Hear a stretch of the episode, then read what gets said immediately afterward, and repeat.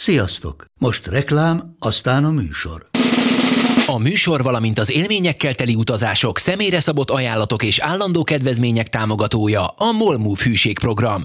Nyisd meg a Molmove appot a profilodba belépve, add meg a Sport TV promóciós kódot, és tankolj Molevo és Evo Plus üzemanyagjainkból 15 forint per liter kedvezménnyel.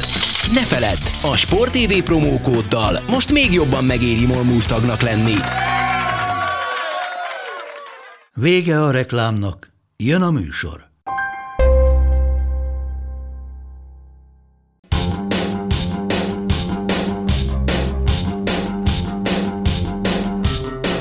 Sziasztok, ez itt a karanténk a 135. adása, és nem tudom, hogy mozog ez a szar, úgyhogy mindjárt elkezdjük újra, de lehet? Mozog? Várja. Mozog, oda néz! Na, hát azért Akkor ne kezdjük ne újra. újra. Nagyon jó lesz. Na, szóval ez a 135. adás, pontosan 30 évvel azután, hogy Barcelonában minden idők legjobb kosárlabda csapata, a Dream Team megnyerte az aranyérmet. Na, már megint vágod a pofákat, akkor majd legalább lesz miről beszélni. Van egy csomó olyan Dream Team tervezet, amelyik most akar éppen Dream team alakulni, és majd ezekről is fogunk beszélni, meg van egy csomó olyan csapat, amelyik évek óta Dream Teamként jegyzi magát, és közben kurvára nem jönnek azok az eredmények, amiket szeretnének. Ezekről is fogunk beszélgetni. A Marci elkezdte nézni a Rokit, majd erről is fogunk beszélgetni. Nem jutott el addig. Nem hosszan. Nem jutott el addig egyébként, hogy a tepsi szájú Stallone azt kiabálja, hogy Adrian! Na de mindegy, Ádám, hogy vagy? Szia! Sziasztok, kiválóan köszönöm szépen. Még révedezek egy kicsit, de egyébként minden remek.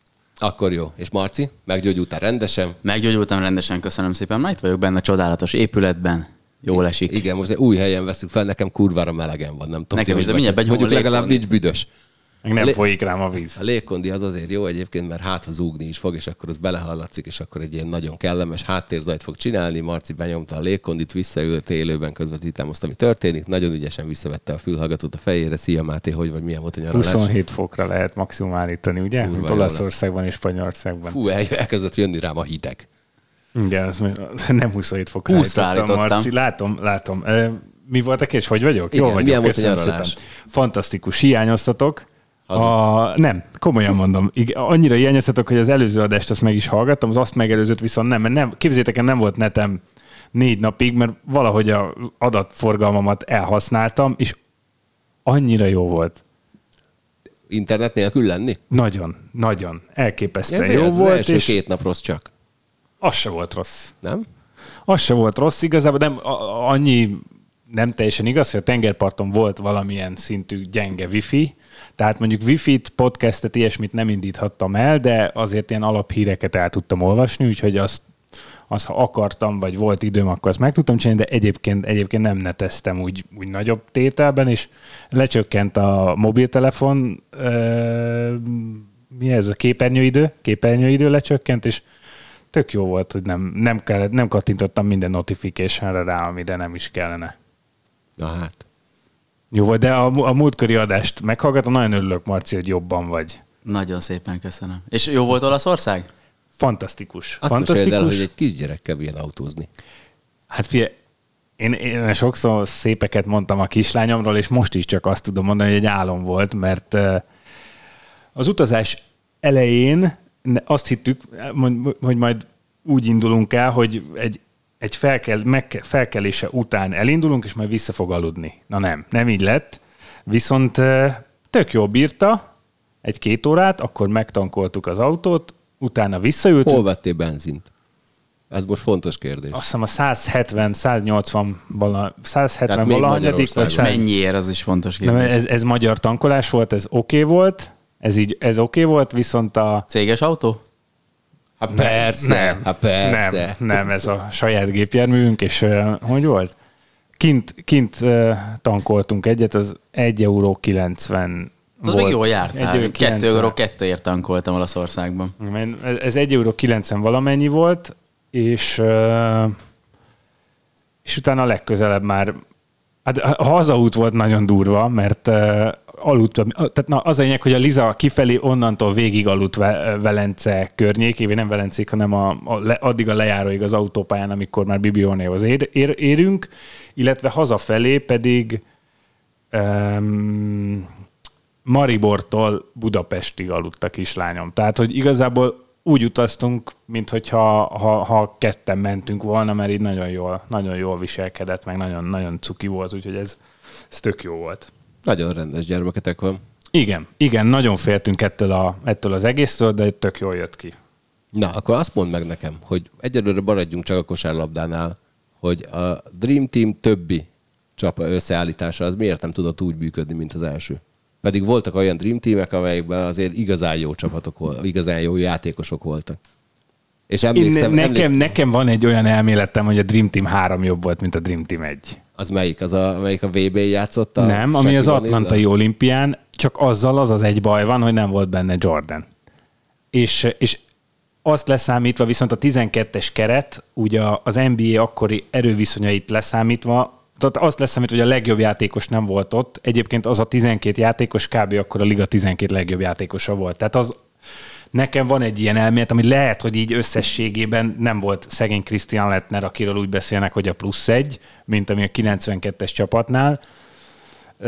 Meg ott azért Bird meg Magic Johnson már, tehát John- Johnson ugye már egy éve nem játszott az NBA-ben, Larry Bird is már a karrierje végén volt, tehát az egy szent, fantasztikus PR-ben, marketingben, meg egyébként játéktudásban is egy csodálatos csapat volt, de ha, ha pusztán azt nézzük, hogy a, a keret aktuális formájának az ereje alapján, szerintem a 96-os Jordan hiányát leszámítva a legjobb csapat is lehetett volna. Tehát, hogyha Jordan igen mond az olimpiára, akkor szerintem a 96-os az, az egy erősebb csapat lett volna, mint a 92-es.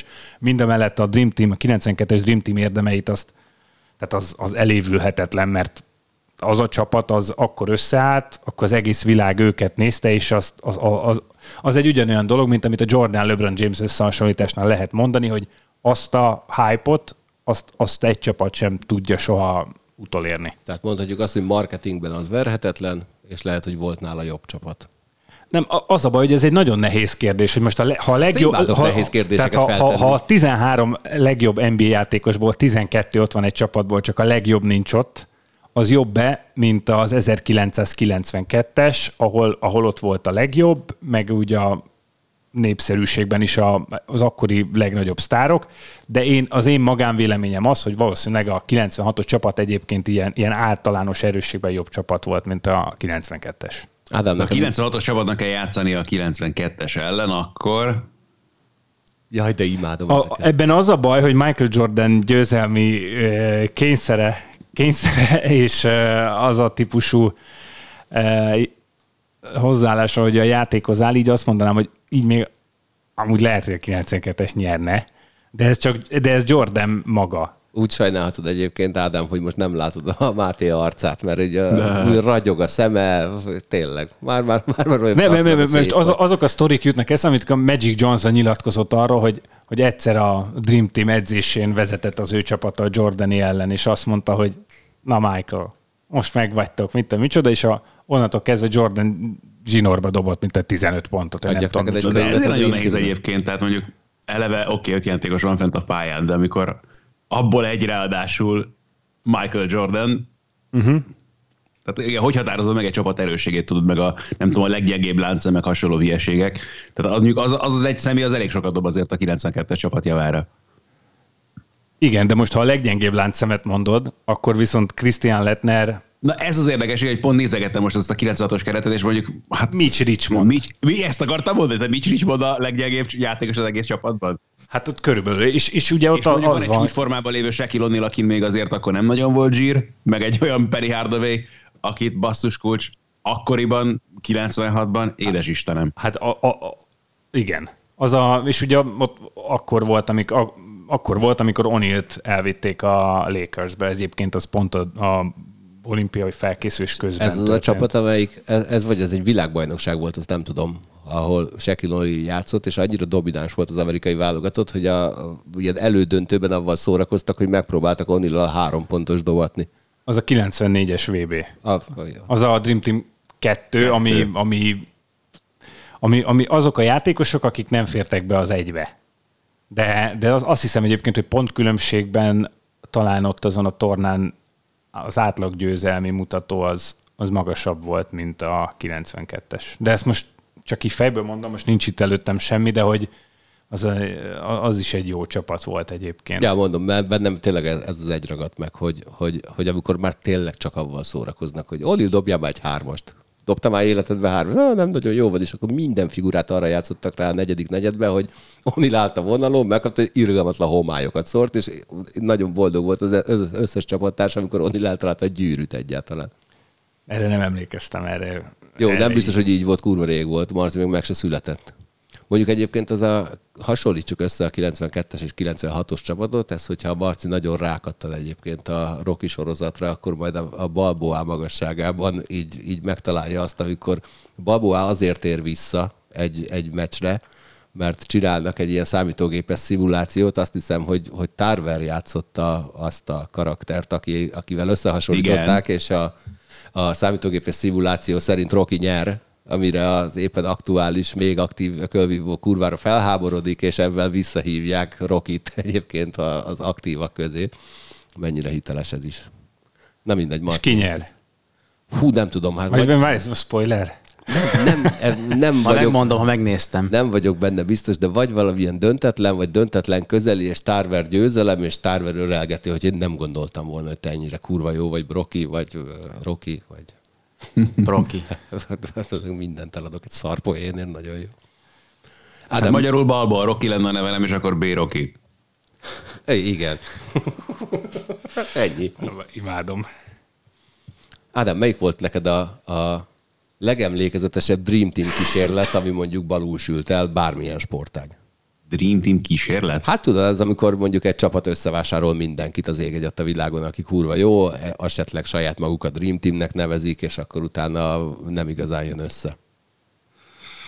Hát ez a Galactico Real Madrid érdekes kísérlet volt azért annak idején, mert az sem feltétlenül mindig csak arról szólt, hogy milyen marhajók vagyunk. De az működött is. De a volt olyan időszak, amikor működött. Volt, amikor, amikor elkezdtek eladni belőle játékosokat, mondjuk akkor kevésbé, hogy amikor olyan játékosok már nem voltak ott a csapatban, akikre nem feltétlenül gondolta azt Perez, hogy a Galactico megnevezésnek megfelel. Hát ugye a Makelele eladását szokták ebből a szempontból, ugye ott egy kulcsmomentumnak nevezni a Real Madridnál ebben az érában. Egyébként eh, én arra, arra az időszakra úgy emlékszem, hogy, hogy tehát az tényleg döbbenet volt, amit a Real Madrid akkor csinál, de van ilyen infótok, vagy emlékeztek arra, hogy mondjuk az akkori fizetése a Real Madrid játékosainak mennyivel, mennyivel volt magasabb, mint a második helyezett európai top csapaté körülbelül akkoriban, mert az, az a, a, a galaktikus csapatra én is úgy emlékszem, hogy tehát az, az döbbenet volt, hogy, hogy ott egyszerre volt Zidane, Figo, Ronaldo, puh, kiráz a hideg, komolyan mondom, az, az akkora csapat volt. Tehát szerintem ez egyébként nagyjából egy lapon említhető, vagy, vagy összehasonlítható a jelenség legalábbis, hogyha a játékosok nyilván változtak is a mostani Paris Saint-Germain-nel.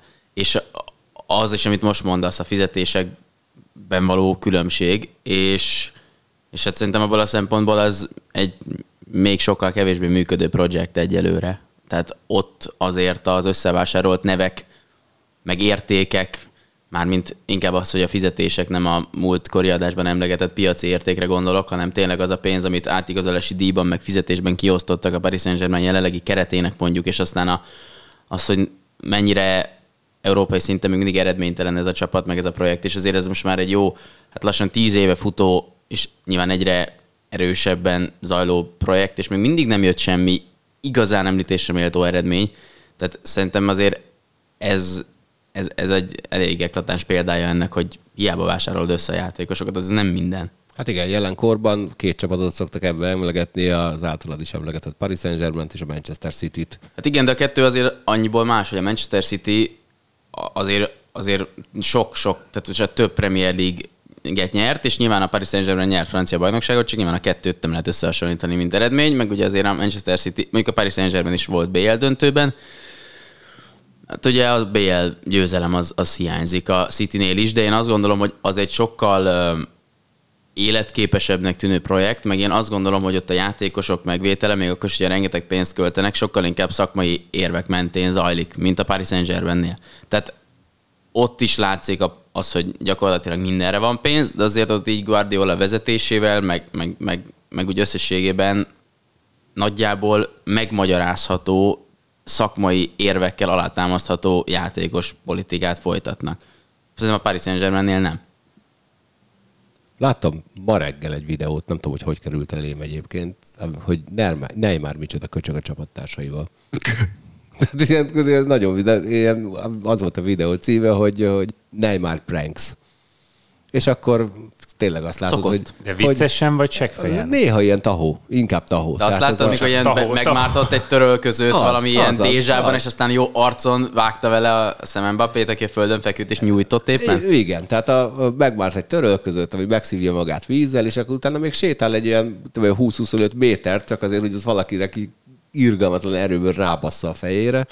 Volt olyan, hogy valaki a labdára támaszkodva kötötte a cipőjét, ő odabent és kirúgta a labdát, mire az ember orra bukott, és mindig azt figyeltem az emberek reakcióját, hogy hogy még azok sem, akik nem a szenvedői voltak ennek a dolognak, még azok is úgy néztek rá, hogy úristen, ez hülye. Úgyhogy nem, nem tűnt jó fejnek ebből ez alapján, a videó alapján. De most amiket elmondasz, ezek ilyen csapatsportnál pedig, pedig olyanok, hogy így röhögsz rajta. Ja, nyilván. de Akkor is, a- ha elszenvedő vagy. Egyébként szerintem ezt úgy ott valószínűleg ez így megy, mármint, hogy ők jó haverok, azt hiszem pont egyébként Mbappének az arcába kurta vele ezt a törölközőt, szerintem ők ezen így nem sértődnek meg. Nem tudom, hát nekem mindig a, a mostanában, ha prankelek valakit, akkor az általában a Rosi Zoltán, aki Ez elég nyilvánosan tesz.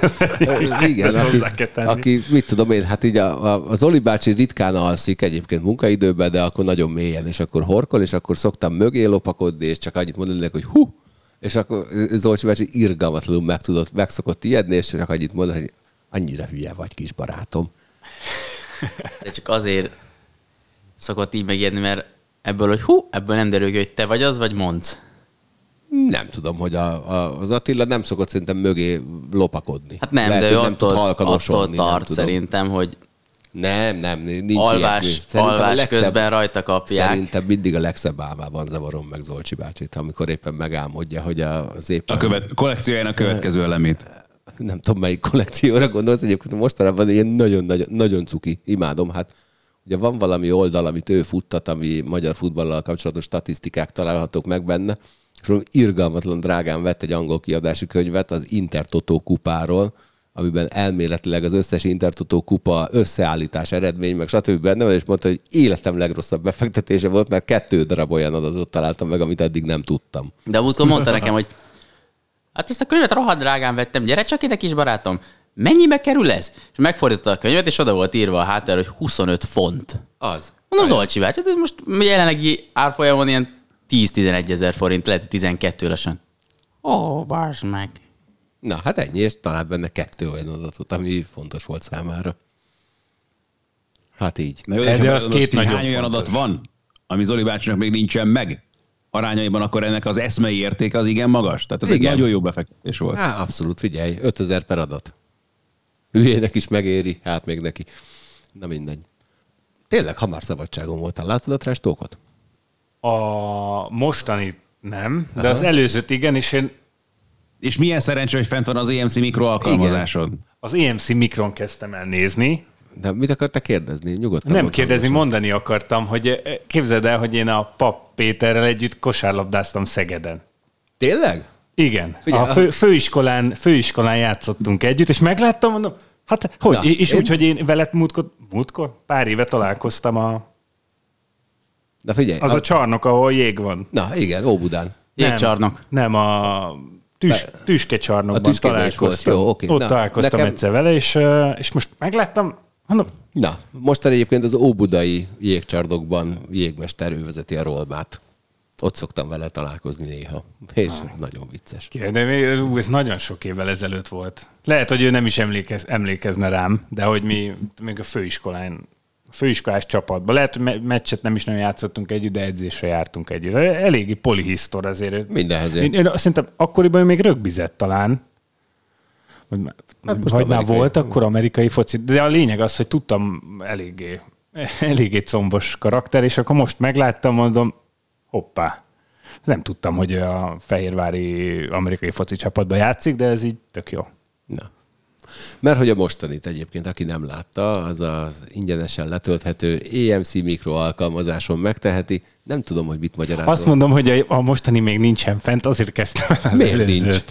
Nem tudom. De mindegy, hamarosan fel. De felkerül. szerintem fönt van. Mindenképpen, néz, láttam. mindenképpen nézzétek meg, ugyanis vendégünk volt egy John Golding nevű Igen, Egy- igen, már felkerült. Na, Amikor jó. én elindítottam az EMC mikro alkalmazáson, még a, a Erre vártunk, igen, hogy ezt így elmondhassuk. Tehát John Golding baseball edző, youth baseball edző volt a vendégünk, aki jelenleg a magyar válogatott vezető edzője, és hát figyelj, bejött egy bácsi, akinél amikor megcsináltuk a, a, a háttérmunkát, hogy ki ő, meg mit tudom én, akkor hát ilyeneket írtak róla, hogy hát egyébként 16 és 18 éves kora között edzette Barry Bondsot, aki ugye ilyen, hát többek között attól is legendás, hogy hiába ütötte ő valaha a legtöbb a- az MLB történetében, hát voltak ilyen mindenféle doping ügyei, ami miatt soha nem kerülhet be a Hall of Fame-be. Na még rögtön az adás előtt, még az öltözőbe így rákérdeztem erre a bácsinál, aki így azt mondta, hogy figyelj, soha büdös életben nem tesztelt pozitívat, csak ezek elterjedtek, és hogy a legjobb ember a világon. És hát mindegy, tehát nekem nagyon nagy élmény volt, hogy itt volt egy bácsi, aki eleve, ha azt végig gondolod, hogy 40 valahány éven keresztül megél abból, hogy 16-18 éves játékosokat edz az Egyesült Államokba. Ennél ő nagyon feljebb nem jutott, lehet, hogy nem is akart jutni, és a nyugdíjas éveit pedig avval tölti, hogy hol a pakisztáni baseball válogatott vezetőedzője, hol a magyar baseball válogatott vezetőedzője, és, és ott, ott állt egy bácsi, nem is tudom hány éves lehet, de nyilván 65 környékén lehet már minimum, ha nem több, és még mindig csillogó szemmel beszél a, a, a sportágról, és azt látod benne, hogy, hogy a, a, ez a bácsi már csak azért él ilyen egészségesen és jól létbe, mert még mindig csinálhatja azt, amit szeret. Hát figyelj, kapásból két dolog jut eszembe erről a beszélgetésről. Az egyik, hogy ha ránéztek a bácsira, akkor egy az egyben. Tehát szerintem még azok is, akik különösebben nem követik a baseballt, azt mondják, hogy ez egy baseball edző, mert tényleg úgy nézett ki. Tehát rajta volt a sapka, hogy jött benn, rajta volt ugye ez a nem mezde póló, amiben jöttek a srácok is, és mondjuk tényleg, hogyha valaki látta a Moneyball-t, akkor Philip Seymour Hoffman az kb. egy az egybe. Ugyanez a karakter volt így ránézésre is, de ha ránézel bármelyik idősebb MLB edzőre, szerintem így a sziluett az ugyanez, de az, ahogyan ő beszélt, tényleg minden kérdésre, ahogyan válaszolt, azt beszéltük Sankóval az adás után is, hogy basszus, mint amikor Pat Cortina bent volt nálunk, tehát kb. úgy ittuk az emberek a szavait, akivel egyébként először találkoztunk, meg azt tudtuk róla, hogy most oké, okay, elért egy magyar szinten komolynak nevezhető sikert a válogatottal, de hogy amit Galus is mondta, hogy süt az emberről, hogy imádja ezt az egészet, pedig több mint 50 éve foglalkozik vele. Hát az biztos. De és egyébként az, hogy kint ő 16-18 éves gyerekekkel foglalkozott, vagy fiatalokkal, azzal szerint, hogy középiskolában volt edző, vagy, vagy, vagy ott van ilyen, mit tudom én, milyen liga, Volt több, több középiskolának is baseball edzője volt, és nyilván az eredményei elismerés. Én nem tudom, hogy egyébként az ilyen állami Hall of Fame-ek hogy működnek, de ő a kaliforniai baseball head coach Hall of Fame tagja. Úgy, hogy 16-18 éves játékosokkal foglalkozott csak. De az meg a másik, hogy pont arról beszélgettünk, hogy például mesélte, hogy most éppen nem tudom, hogy hogy került szóba, hogy van valami műsor, ami például San Franciscóban kizárólag középiskolai sporttal foglalkozik, és hogy mennyire más ennek, ha csak Magyarországon azt mondod, hogy középiskolai sport, akkor nézed, hogy mi az, hogy azért testnevelés óra. De az, hogy náluk, hát ennek ugye akkora tényleg elismertsége van, meg ismertsége egyáltalán. Tehát középiskolai sportolók azok a környékükön abszolút sztárok már tizenévesen, és akkor ugye nem kell ilyen példákig menni, hogy LeBron James meg Kobe Bryant, akik mondjuk egyenesen a középiskolából az NBA-be kerültek. A MLB ösztöndíj van NCAA-ben? Van NCAA Van, van, az van. Mert hogy MLB-nek? baseball ösztöndíj, úgy érted? És, és ak- ak- akkor viszont így tényleg így, így tudom értékelni, mert ugye a kosárlabdánál, hogyha elkezded olvasni egy NBA játékosnak az életútját, egy amerikaiét, akkor mindig ott van, hogy hány csillagos, ö, mi ez? Scouting report. Nem, hanem recruit, most nem tudom mi a Uh, Toborzó. Mindegy. Hát az értékelés Érted, a, a hogy, hogy igen, draft hogy, előtt. hogy hany, hanyasra értékelték, de, de, de, nem csak draft előtt, hanem már az, hogy, hogy hány csillagos középiskolás kosárlabdázó volt, mert hogy már, már a, ez, is, ez, ez is statisztikailag vezetve van komoly oldalakon, hogy egy középiskolás játékos az mennyire számított a saját korosztályában a, a legjobbak, vagy hanyadikként rangsorolták a saját korosztályában, és akkor ebből nyilván van egy csomó tök jó történet, hogy valaki fönn se volt ezen a listán, aztán Jimmy Butler NBA sztár lett a végén, de hogy Talán a, egyébként pont a kosárlabda az, ahol, ahol sokkal, tehát mindenhol, ahol van szervezett középiskolás sportolás az Egyesült Államokban, ott számon tartják, hogy melyik középiskolába jártál, és ugye utána jön mindenhol az egyetem, ami már egy, egy sokkal magasabb szint, nem csak tanulmányilag, hanem sportolás, sport szempontjából is. És az NBA talán az, ahol a, a legmagasabb értékű a középiskola, mert hogy ugye ott már megvan az a lehetőség, hogy nem feltétlen kell egyetemre venni, hanem középiskolából azonnal mehet az NBA. Nem, egy, egy évet egy évet vagy el kell menned Európába, vagy valahova, vagy el kell menned az NCA-be, de igen, tehát pont emiatt valóban így van, hogy, hogy, hogy ott, és tényleg van ez, amit most mondta, ez az állami, ez az All-State Champion, vagy az állami rekordokat megdönti, ez mindenkinek az életrajzában ott, ott van, hogy, hogy abban az államban az konkrétan milyen volt. Tehát így simán el tudom képzelni, hogy egy középiskolás edző, az igenis nagyon fontos szerepe van a, térség, az állam, meg a, az adott körzetnek a sportéletében, és hogy így bekerülhet valaki egy Hall úgyhogy ez, ez ilyen tök teljesen, tehát úgymond logikus ebből a szempontból, mert ráadásul ugye Kalifornia gondolom a baseballban is így van, de, de az NBA-ben is azért ha most nekiállunk számolni, hogy melyik államból érkezik a legtöbb profi sportoló a végén, azért Kalifornia mindig elő van, és szerintem ez minden sportágban Jó idő van. van mindig. És igen, és a baseballnál meg, meg különösen. Szerintem ez így, ez így jelen lehet. Nekem egy, én 2003-ban voltam egyszer Amerikában, nekem kint éltek a nővéremék, és láttam egy ilyen, egy, tehát ez a klasszikus, az amerikai filmekben lévő park, amikor szép zöld minden ott, és ez a nem a nem, hogy hívják, volt a Bel Air, meg a leggazdagabb része Los Angelesnek, hanem a, ahol így, így az átlag emberek éltek, és annyira gyönyörű volt, hogy a baseball pálya ott volt a parknak a közepén, tehát ott, ott, ott az így nagyon az életnek a, életnek a része. És akkor még le sem mentél Venice Beach-re.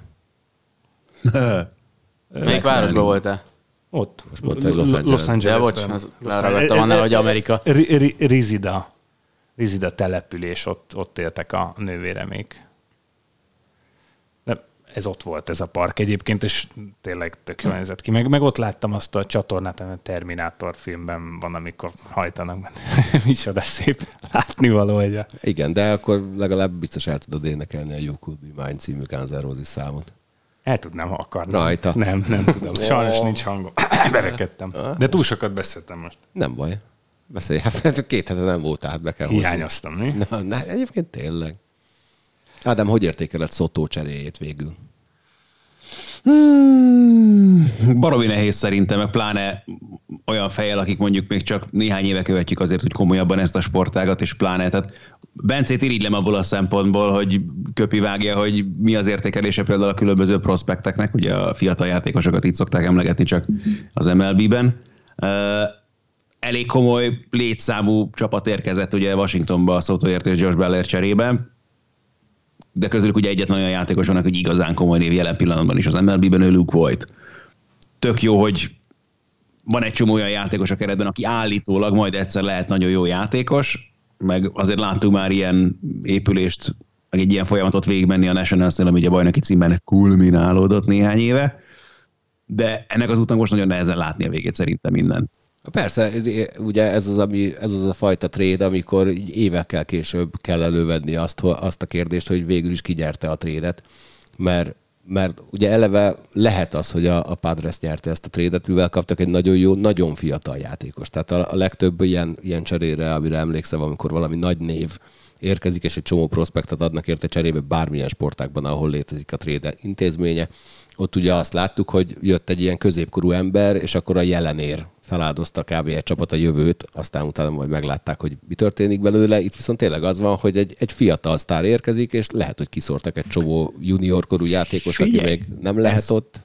Kicsit olyan, mint az Anthony Davis csere egyébként az NBA-ben. Tehát most ezt nem tudom, Máténak beugrik, hogy hány elsőkörös draftot, draftjogot adott érte a Los Angeles Lakers? Ötöt vagy hatot, valami ilyen? Tehát valami brutális számot. Szerintem abban három vagy négy volt, de de lehet, hogy úgy jött ki az öt, hogy, hogy az akkori első köröst is odaadták, vagy valami ilyesmi, de, de, de sokat egyébként, és tök sok tehetsége. Tehát a, a, a, egyébként a Lakers ott a jövőjét úgymond a jelenért odaadta. Tehát ott volt azért egy tök jó mag. Én annyira nem ismerem így az MLB erőviszonyait, de igen, az egy, az egy tipikusan ilyen, ilyen csere volt, amikor rengeteg tehetség, meg egy csomó pick ment egyszerre igen, csak New Orleansba. Az, amikor, amikor azt mondod, hogy a jövődet feláldozod, akkor azt leginkább azokra szokták mondani, akik, amikor egy olyan játékos érkezik, aki egy rövid távú befektetés lehet már csak. mert mondjuk, mint amely 31-2 éves, azt mondod, hogy van benne még 3-4 év, cserébe viszont kiszortam 6 évre valós pro- prospektet kb. Itt viszont nem ez a szitu, mert Juan Soto még mindig egy fiatal csávó, aki még 10 évig simán játszhat. Egyébként most próbáltam én is ilyen, most gondolkozom ilyen cserében, de, de, de egyébként Davis ilyen. És ez Davis a pont ilyen. is valami hasonló volt, nem? Nem, szerintem a, igazából tényleg tök jót mondott Ádám, mert, mert a, Hát, de da- mindig tök Davis, a Davis 26-7 éves volt. Ott nála annyi a gond, hogy nagyon sokat sérült, de hogy, hogy ő, ő nem egy idős játékos, tehát ott, ott Hát az, hogy a trade után mennyit leszel sérült, azt, azt nem fogod tudni előtte, meg az orvosi stáb sem. De, de egyébként mo- most például ez a, ez a Kevin Durant csere lenne az, amikor már valaki 32-3 éves, és úgy akarnak, úgy akarják ják azt, hogy a, az, aki, aki cserél értük, az a gatyáját letolja teljesen. Tehát ott, ott, ott nehezen elképzelhető, de Davis az a csúcson volt. Úgyhogy az egy, az egy jó példa. Na, és akkor van még egy csapat, amelyik úgy tűnik, hogy a jelenér bármit feláldoz. Ez a Barcelona, Ádám csinált róla egy csodálatos Erre, videót. Figyelj, erre, valahogy összeköthetjük a két témát egyébként, mert szerintem tényleg a San Diego-ról is érdemes beszélni ebből Jó. a szempontból, hogy ők aztán ott tényleg most mindent betoltak, tehát gyakorlatilag a, a farm rendszerüket azt így kiürítették kis túlzással, vagy minden értékelhető játékost ugye átküldtek Washingtonba. Ehhez még ugye hozzá kell venni azt is, hogy el kellett, bele akarták tenni ebbe a dealbe először Erik Hazmert, aki megmondta, hogy köszönöm szépen, van egy klauzula a szerződésemben, hogy nemet mondhatok egy ilyen ajánlatra, úgyhogy akkor őt elküldték Bostonba, úgyhogy a következő öt évben a fizetésének a 90%-át a Padres fogja állni. Valami brutális, tehát valami évi 30 millió dollárt fog fizetni a Padres, hogy ne náluk játszon Erik Hazmer, és hogy cserébe náluk legyen viszont Juan Soto. Lesz egy brutális kerete a Padresnek, de olyan szintű túlkültekezéssel, amit azért egy-két évnél sokkal tovább szerintem nem lehet bírni, sőt, tehát nagyon kíváncsi vagyok, hogy az idei playoff után meg egyáltalán a következő szezon előtt megint miként fog átalakulni ez a csapat, mert olyan brutális túlköltésben vannak. A, a túlköltés az náluk mit jelent? Hogy nem lehet végén pozitív a Van mérleg? valami vagy... luxusadó az MLB-ben is, de messze nincsen úgy szabályozva ez a történet, ugye, mint az NBA-ben. Nincsen például ugye fizetési sapka, meg fizetési maximum, tehát elméletileg bárki bármennyit kereshet. De van luxusadó. Tehát, hogy Van luxusadó, igen, igen. sapkák nincsenek, de luxusadó fölött, van. Igen. Hát igen, hát ez az, ami, ami a, a Padres is azt csinálja, mint uh, manapság elég sokan, és nem csak a sporton belül, mint a, az a rulett játékos, amelyik éppen vesztésre áll, és akkor azt mondom, hogy akkor jó, akkor rátolok mindent valamelyik színre, ha bejön, akkor kurva jó, ha nem, akkor az katasztrófa.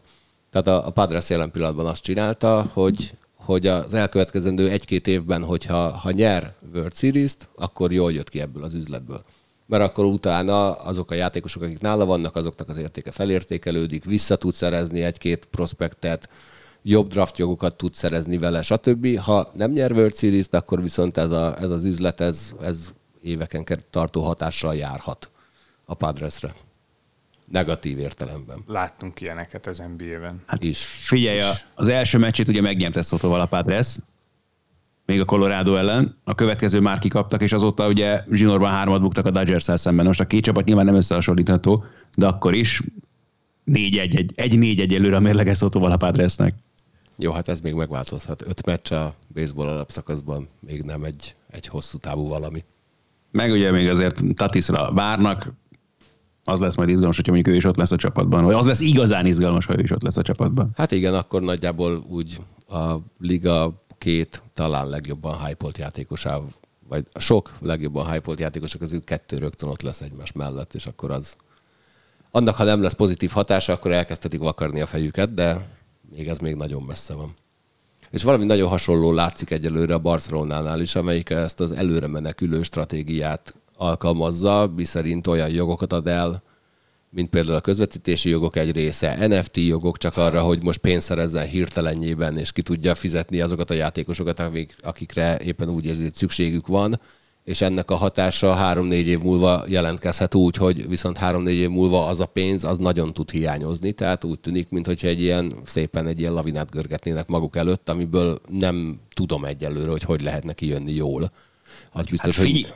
az ideális, a jövőkép, amit mondjuk Laportáig festenek ezzel kapcsolatban, az, az alapvetően jól hangzan egyébként, és abszolút beállhat egy olyan esemény, olyan helyzet, amikor azt mondod, hogy jó, hát tényleg pont belefér az, hogy évi 40-50 nem tudom hány milliót fizetünk folyamatosan egy cégnek, aki most ezt a hitelt folyosította. Mert benne van mondjuk ebben a mostani keretben is, hogy szanaszét nyerik magukat. Mondjuk ahhoz nem ártana tudni először regisztrálni hogy a játékosokat, Igen. akiket igazoltak a bajnokságba, mert ez egyelőre még nem történt meg, és olyan problémák állnak itt fent például. Ez a legkeményebb sztori, ez Martin Braithwaite esete, és eléggé egyre gusztustalanabb, ahogyan egy csomó helyen viselkednek vele kapcsolatban. Ugye Braithwaite-nek van még két év hátra a szerződéséből, a Barca ugye szeretné kipöckölni őt a keretéből, csak éppen nem akarja kifizetni neki a szerződéséből hátra lévő pénzt. És ebben ez a legszebb, hogy igazoltak már egy valag játékost brutális pénzekért, komoly fizetésekkel, és akkor azon megy a pöcsölés, hogy oké, okay, de hát ez a csávó meg közben nem akar innen elmenni.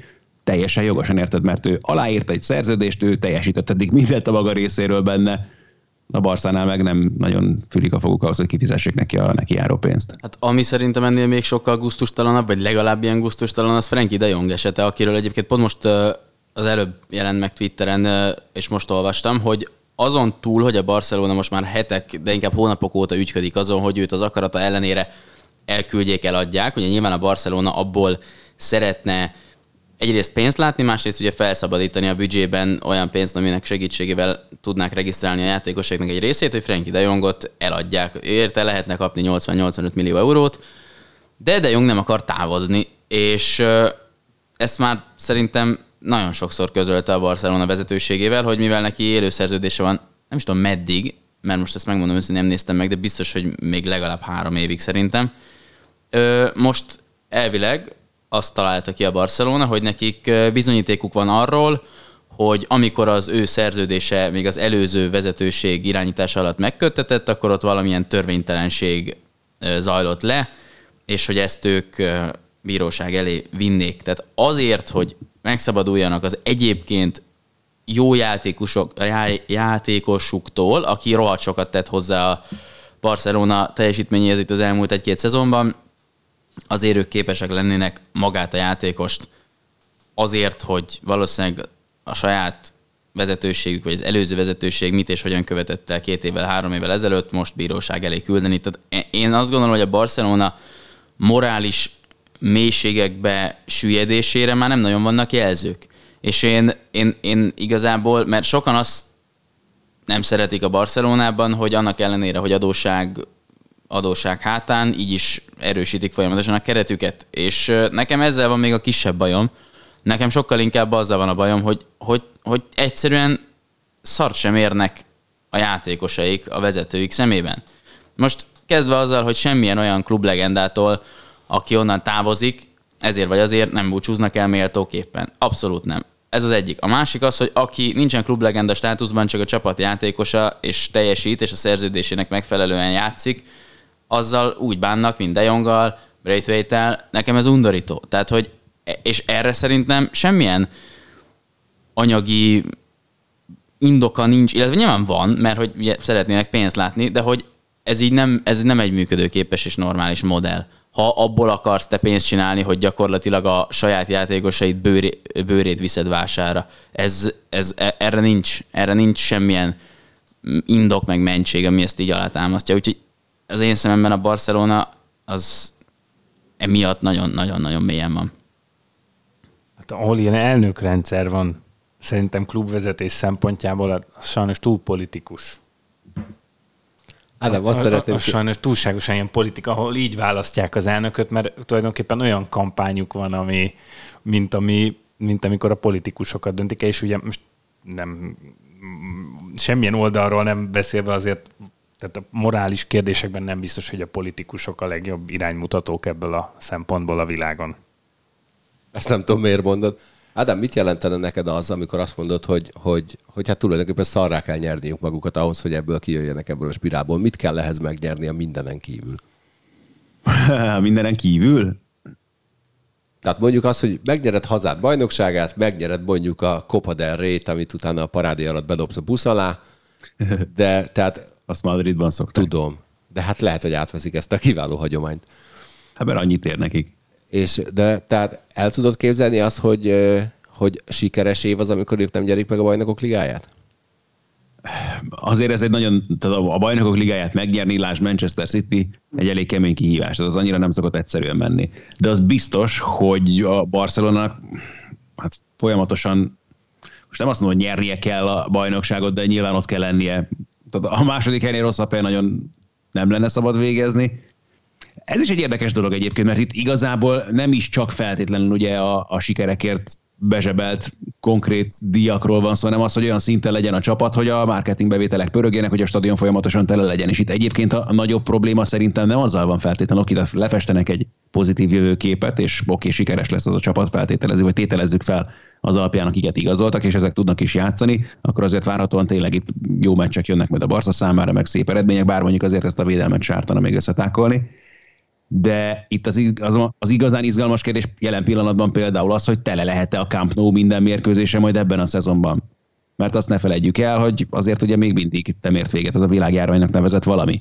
Aztán a másik izgalmas dolog, hogy például ugye a mostani szponzorációs szerződésük is, amit ugye kötöttek a Spotify-jal, az mondjuk például kevesebb pénzt hoz be, azért, hogy eladták a mezeket, meg az edzés cuccoknak a feliratait, meg még a stadion elnevezését is, kevesebbet fizetnek érte, mint két éve fizetett a Rakután meg a Beko, csak azért, hogy a mezeken meg az edzés tudszon szerepeljen a nevük. Tehát ez mutatja azért azt a gazdasági tendenciát is, amiből még mindig nem lábaltunk ki, vagyis a fizetési, a költési hajlandóságot, ha úgy tetszik a szponzorok részéről, és még mindig van egy háború a kontinens közepén, ami nem biztos, hogy segít ezen például. Tehát, hogy nem igazán látom, de persze rögtön hozzá kell tennem, hogy nem vagyok gazdasági szakember, de hogy ebben a helyzetben ilyen költéseket bevállalni, meg azt, hogy akkor tényleg a spanyol bajnoki tévés bevételeiknek a negyedét minden éven tovább utalod egy másik cégnek a következő 25 évben. Minimum bátor.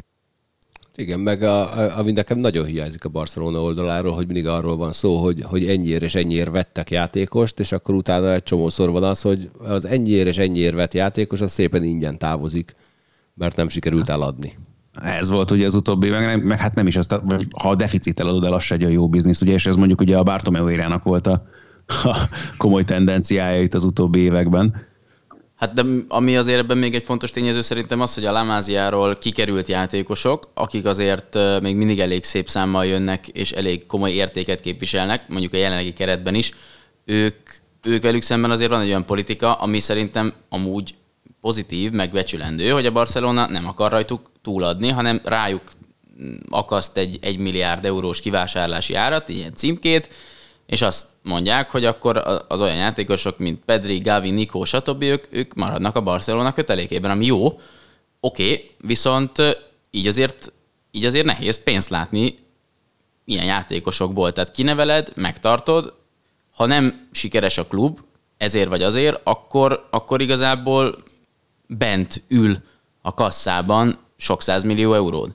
És ez, ez szerintem egy dilemma lehet, hogy egyfelől szeretnéd nyilván a saját magad által kinevelt játékost a saját csapatodban tudni, másfelől rengeteg pénzt kaphatnál olyan játékosokért, akikkel, hogyha mondjuk csak, csak egyik őjükön túladsz, akkor azért a költségvetésed egy időre meg van oldva. És nagyon kevés olyan csapat van, aki azt elmondhatja magáról, hogy annyi tehetséget értékes futballistát nevel figyelj. ki, mint a Barcelona. Na és pont ez Ricky Puig esete most ő gyakorlatilag ugye ingyen engedték el. Ezt nem is értem egyébként. Galaxyhez. Ezt nem is értem. Egy olyan játékosról beszélünk, aki egyébként sok spanyol csapatba beférne, valószínűleg, meg Barcelonában is úgy beszéltek róla még hétre, hogy mekkora istenség lesz, és a következő nem tudom kicsoda. És most nyilván itt kell a hely is ugye a keretben, hogy tudják például regisztrálni a játékosaikat, meg az egyéb pénzügyi mahinációkról most nem is beszélve, de érted, egy ilyen játékos ingyen megy el a csapattól. De, de, de, én azt nem is értem ezt az esetet, hogy Rigi Pucs egy olyan játékos, aki azért nem, nem csak, hogy beférne sok spanyol csapat keretébe, hanem hogy fizetnének is érte azért azt gondolom, ha nem is 100 milliókat, de, de, de, de egy, lenne egy élő szerződése a Barcelonánál, és ki akarnák vásárolni, akkor azért ebből pénzt látna a klub. Most elengedik, azt hiszem, hogy egy elég van benne, komoly van ilyen szellon, hogy close van, igen, egy ilyen továbbadási záradék. eladja, akkor abból kapnak elég jelentős, azt hiszem felét talán a bevételnek. Igen, de hát mondjuk a játékos sem értem, hogy miért, épp oda miért Los Angelesbe megy 22 Édesanyja évesen? Nem, nem tudom. 20, nem, nem, nem. 22 évesebben nem kell. Ja, jó. Ma vehet bort. Nem tudtam pontosan mennyi idős. Ja, én is csak gondolom, hogy most mondta. De nem biztos, hogy jól. Ja, akkor jó. Én bízom benned. Kis Fati még játszik? 22 éves Riki Pucs. Ez véletlen volt. Most lesz 23. Megünnepeljük majd a születésnapját. Nekem mindig az a legfontosabb kérdés egyébként a Barcelonával kapcsolatban. Kis Fati játszik-e még? Játszik. Jó van, örülök neki, mert Dóka Csaba vágó kollégám azt mondta, hogy ha Barcelona meccset nézed, csak a kis fatit nézd. Mondtam, hogy jó, azonnal megsérült. Na mindegy. Inkább ne nézd. Ja, ugye azóta nem nézem. De mindig megkérdezem Dókucit egyébként, hogy Kisfati jól van-e. Na, viszont nagyon jól van a Ferencváros az első meccs után. Idegenben döntetlen, az kb. ugyanolyan, mintha nem történt volna semmi. Nyilván nyerni jobb lett volna. Mit vártok ettől a visszavágótól a Karabak ellen szerdán? Nyernie kell a Fradinak, hát most Oké. okay. ez megint egy, de ez nagyjából aztán annak megfelelő volt ez a mérkőzés, amire számítani lehetett itt a két csapat kapcsán. Hát és erről is beszéltünk szerintem a múlt héten, ha jól emlékszem, meg Ádi, te is ezt mondtad, hogy, hogy ez a Karabak egy jó csapat, és, és, és a Fradinak egyszerűen a legjobb, legjobbjára van szüksége ahhoz, hogy tovább jusson, és azért Fradi nem még azt gondolom, hogy Azerbajdzsánban, ahogy játszott, annál nyilván tud jobban játszani, meg jobban is kell, hogy játszon itthon. Ennél nagyon sokkal többet erről szerintem nem is érdemes beszélni, mert tényleg a képlet rohadt egyszerű, főleg mióta nincsen idegenben lőtt gólok szabálya, meg kell nyerni ezt a mérkőzést, és ez a Karabak egy, egyébként egy szép, szép lineáris vonal fölfelé szerintem az ellenfelek erőssége eddig, tehát ugye ez a Tobol, ez nem volt egy kihívás a Fradi számára, hogy jött a szlován, amely még mindig egy gyengébb csapat, mint a Fradi, de azért már, már, már egy picit komolyabb kihívás volt ez a Karabak, ez meg nagyjából szerintem egy szinten van a Fradival játéktudásban, és akkor most jön az a pont, amikor egy ilyen csapatot kell tudni két meccsen kiejteni, és ez benne van, főleg a grupamában otthon azért pláne benne van, de, de, de jobban kell játszani, mint kint, mert, mert szerintem a Fradi nem, nem játszott jól Hát én ab, ab, amennyit láttam abból a meccsből, így a, igazából az hízelgő a döntetlen a Ferencváros. Igen. Nem láttam belőle sokat, úgyhogy nem biztos, hogy reális képen van belőle. De, de hát több, több nagy helyzete volt a Karabáknak, és, és, és szerintem úgy összességében a játékkép alapján a döntetlennek örülhetett a Fradi. Na és akkor mondjuk azt, hogy a Ferencváros tovább jut a következő körbe, ami már ugye egy oda-vissza mérkőzéses párharc a csoportkörbe jutásért, ahol a lehetséges ellenfelek a, a tavaly általunk nagyon sokat emlegetett egy TS elnök által irányított Sheriff Tiraspol, vagy a Victoria Pilsen, amely egyelőre az első meccsen legyőzte a moldáv csapatot.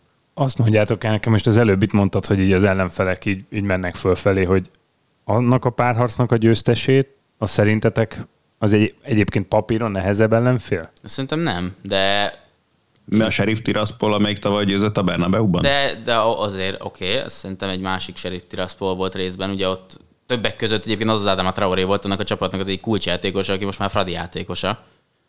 Mm, Én, én, én nem gondolom, hogy a Sheriff Tiraspol egy erősebb csapat, mint a Karabak, nagy, én nagyjából hasonló szintre Az első meccs alapján nem a Sheriff Tiraspol fog. Igen, és A a de a Victoria. Pilsent amúgy én egyáltalán nem tudom megítélni, mert hogy én őket nem láttam játszani így soha. Én, Úgyhogy figyelj, nem én tudom. egyetlen egy szakmai véleményt hallottam, és hát az, aki, a, aki mondta, annak szavára adok, hiszen ő a főnökünk, Máté Pál azt mondta, hogy ez a Pilsen kurva jól játszott, és hogy az, az nagyon para lesz a, a, a Fradinak, hogyha ők jutnak tovább. Én a Palinak elhiszem, biztos fogott egy csomó pontját is a hétvégén. De most Valami horgászverseny. akkor pontosan így van. Ja, oly, és ez olyan, mintha ő mondta volna. Na, a Kisvárda kikapott az első körbe, és a, a Fehérvár viszont nagyon úgy tűnik, hogy simán jut tovább. Nagyon szurkolunk nekik is, meg a Kisvárdának is, hát ha nekik is sikerül majd. Na, és hát a múlt héten kicsit titokzatos, vannak ilyen titokzatos kollégáink, akik már ebben a podcastben is mondták gyakran azt, hogy én tudom, de nem mondhatom el. Tavaly mi kicsit, titok, vagy tavaly, múlt héten kicsit titokzatoskodtunk a Marcival, mert mindketten tudtuk, hogy hova igazol Lékai Máté, és egy vagy két nappal később meg is érkeztek azok a főcímek, hogy Lékai kis Ramóna férje a Ferencvároshoz igazolt, és én mindig a hajamat tértem, és szegény Mátét sajnáltam, tehát Máté a Ferencváros kézilabda csapatának lesz a, az irányítója, és mindenki azt mondja, hogy ez a válogatott szempontjából nagyon jó, mert legalább játékban lesz majd a válogatott egyik kulcsjátékosa, fontos karaktere. Mit tudsz te erről a Fradi kézilabda projektről? Azon kívül, hogy Pásztor Pista barátunk lett a vezetőedző, és most már Máté is ott játszik. Hát ennél többet nem is kell tudni. Világ, világsztárokkal erősített a Fradi. Ennyi. Hát, hát én, nem, én annyit tudok, hogy ez egy, hogy itt egy ilyen egyveleg van, amit most mostanában a az európai sportokban ez egy ilyen nagyon felkapott és divatos kifejezés, vagy nagyon sokszor mondják, hogy a, a rutinos játékosok és a fiatal tehetségek egyvelege. Ez, ezt nagyon szeretik a sajtóban, de nyilván ennek van alapja, a Fradinál is valami ilyesmi alakul ki. De én nem, ezt egyébként semmilyen ilyen rossz dolgot nem érzek el mögé. Nem, semmi rossz dolog nincs benne. Induló... Nem, ebben semmi rossz dolog nincsen, csak, csak nagyon sokat ja. használják ezt, és csak azért, nem, ebben semmi rossz dolog nincsen, sőt, szerintem ez tök pozitív, és a, a Fradinál is ez ugye elég szépen kirajzolódik, mert hogy azért ennek a csapatnak nyilván a, a, a vezéregyéniségei, mondjuk Lékai Máté vagy Balogh Zsolt személyében olyan játékosok lesznek, akik azért sok-sok-sok bajnokok ligája és válogatott meccsel a hátuk mögött nagyjából mindent tudnak, amit a kézilabdáról tudni kell, és egyébként meg amennyire én tudom, a Fradi keretében azért jó pár olyan fiatal játékos van, akik meg még az útjuk elején járnak, de hogy amúgy nagyon tehetséges játékosok, és hogy egy ilyen ö, egyveleg sikeres tud-e lenni, az nyilván ki fog derülni. És ugye ott van Pásztor Pista, aki, akire mindig azt mondják, ez, ez, ezen nagyon sokat röhögtünk már, hogy a, a fiatal edző, ami, ami abban a szempontból tényszerűen annyira nem igaz, hogy egyébként Pásztor Pista azt az NB1-es mezőnyben sem lesz benne a top öt legfiatalabb edzőben, de most, hogyha ezt hallaná, és kiderül, hogy ez nem igaz, akkor biztos, hogy nagyon haragudna, de az viszont igaz, hogy első vezetőedzői feladata lesz, és rögtön szép feladat, hogy bejuttassa az Európa Ligába a Fradit, ami, ami, ami nekünk is, meg mindenkinek tök jó lenne, hogyha sikerülne. Úgyhogy... Nekem, nekem az a szimpatikus ebben a projektben egyébként, hogy úgy válnak bele, hogy, hogy a magyar játékosokat tolják előre, tehát tulajdonképpen a magyar kézilabda érdekeit szolgálja, ebben senkire semmi rosszat nem akartam mondani, de mondjuk válogatott szempontjából az, az jó, hogyha van egy eredményes klubcsapatod, amelyik viszi a magyar kézilabda hírét, te mellette mondjuk a, a válogatott játékosok is szóhoz tudnak jutni, és ilyenkor nincs más megoldás, mint ilyen csapathoz menni. Mi lehet ennek a Fradinak a célja, mert nyilván a bajnoki bronzérem lehet az első számú reális célkitűzés. Hát szerintem a bajnoki bronz az egyértelműen, meg, meg azt azt arra kíváncsi lennék, hogy ők hova teszik ezt az Európa Liga ö, selejtezőt, mint, mint cél, hogy most ott mi a reális, ezt nyilván ők tudják már, de én nem, hogy ők mit fogalmaznak meg, főt, vagy be akarnak-e jutni, vagy hogy elvárása az, hogy bejussanak a csoportkörbe, az biztos, hogy egy tök nagy plusz lenne. És, Magyar kézilabdában tavaly óta nem hiszek a kimondott elvárásokban. Hát, hogy én úgy összességében nem semmilyen sportban nem hiszek a kimondott elvárásokban. Kivéve akkor, hogyha a Fradinak 100%-os bajnoki címet kell nyernie. Nem azt mondtam, még mindig. De kiforgattuk a szavaidat. Hát igen, de ez előfordul. Na mindegy, úgyhogy én nem tudom, hogy a, az Európa Liga csoportkör szerepel a célok között. Kíváncsian várjuk. Én ki szeretnénk menni a selejtező mérkőzésre, ami szeptember 4-én lesz, de szerintem nem fogok tudni, mert akkor lesz a azon a hétvégén lesz a 20 éves osztály találkozom, de, de tervbe volt véve, hogy, hogy elmegyek. Nem egy, egy, egyébként délutáni. Azért. Egyébként... Uh, Italozásra vagy odaérsz az osztálytalálkozón? Osztálytalálkozó előző nap van. Ja. Tehát, hogy ez a probléma vele, nem pedig hát az, akkor hogy már figyelj, nap... hát akkor hőzöngedi, azonban még, még abban hmm. lendülettel mehetsz. De egyébként na, azt gondolom, hogy a Fradi abból a szempontból is nagyon jó úton jár, hogy, hogy nekem ilyen régi szívfájdalmam, hogy, hogy nem is szívfájdalom, tehát egyszerűen érthetetlen számomra, hogy, hogy Budapesten sem kosárlabdából, sem férfi, nyilván a férfi kézlabda abból a szempontból nehezebb, hogy Szegeden és Veszprémen olyan csapat van, amilyen, de hogy, hogy Budapest városában eddig, eddig a, a Fradit megelőzően nem volt élcsapat. Tehát olyan értelemben élcsapat, hogy aki a bajnoki címért verseng. Mert mikor én... Hát ha így az még azért most sem most sincs. Nem, azt, a, igazából ezt akartam mondani, hogy így egy kicsit nehezebb a helyzet, de mondjuk azért az, hogy a Ferencváros ilyen szintű játékosokat igazolt, hogy ilyen, ilyen vezetőedzője lesz, és hogy ilyen céljai vannak, hogy mondjuk a, a világ tényleg top-top-top élcsapatai közé tartozó Veszprém és Szeged mellett mondjuk, vagy mögött mondjuk a harmadik helyet próbálja megszerezni. Ez egy, ez egy nagyon nagy lépés a Fradi életében, és szerintem Lékai Máté szerződtetése is egy, egy, egy, egy nagyon nagy fegyvertény, hogy ő most, most itt fog Budapesten játszani, és azt gondolom, hogy a, a kézilabda sportág budapesti népszerűségének segítség az, hogy, hogy egy ilyen csapat, ilyen csapata lesz a Fradinak, mert én is egyébként szoktam kijárni Fradi kézi meccsekre, férfi kézi meccsekre is jártam ki korábban, és szerintem idén még Egyszer többre. elviszel? El. Jó.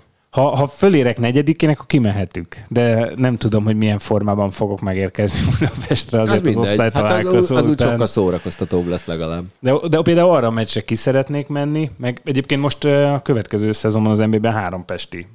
Jó, egy Budaörsön játszó csapat, de hogy a három Pesthez nagyon közel játszó csapat, illetve budapesti csapat lesz majd az NBA-ben, de most a kosabdánál pedig a Honvéd feljutott az NBA-be, tehát hogy ott is lesz, lesz hova meccsre járni. Egyébként, ha, ha így gondoljuk, de hogy a lényeg De az, hogy Arra meg nagyon szükség lenne, mert én emlékszem, hogy utoljára NB1-es kosárlabda mérkőzésen egy honvéd körben nem voltam a, a Tüzér utcába, ami így azért így hangulatos volt, ha már ha az hangulat, hogyha úgy anyázzák egymást a szurkolók, mint az állat.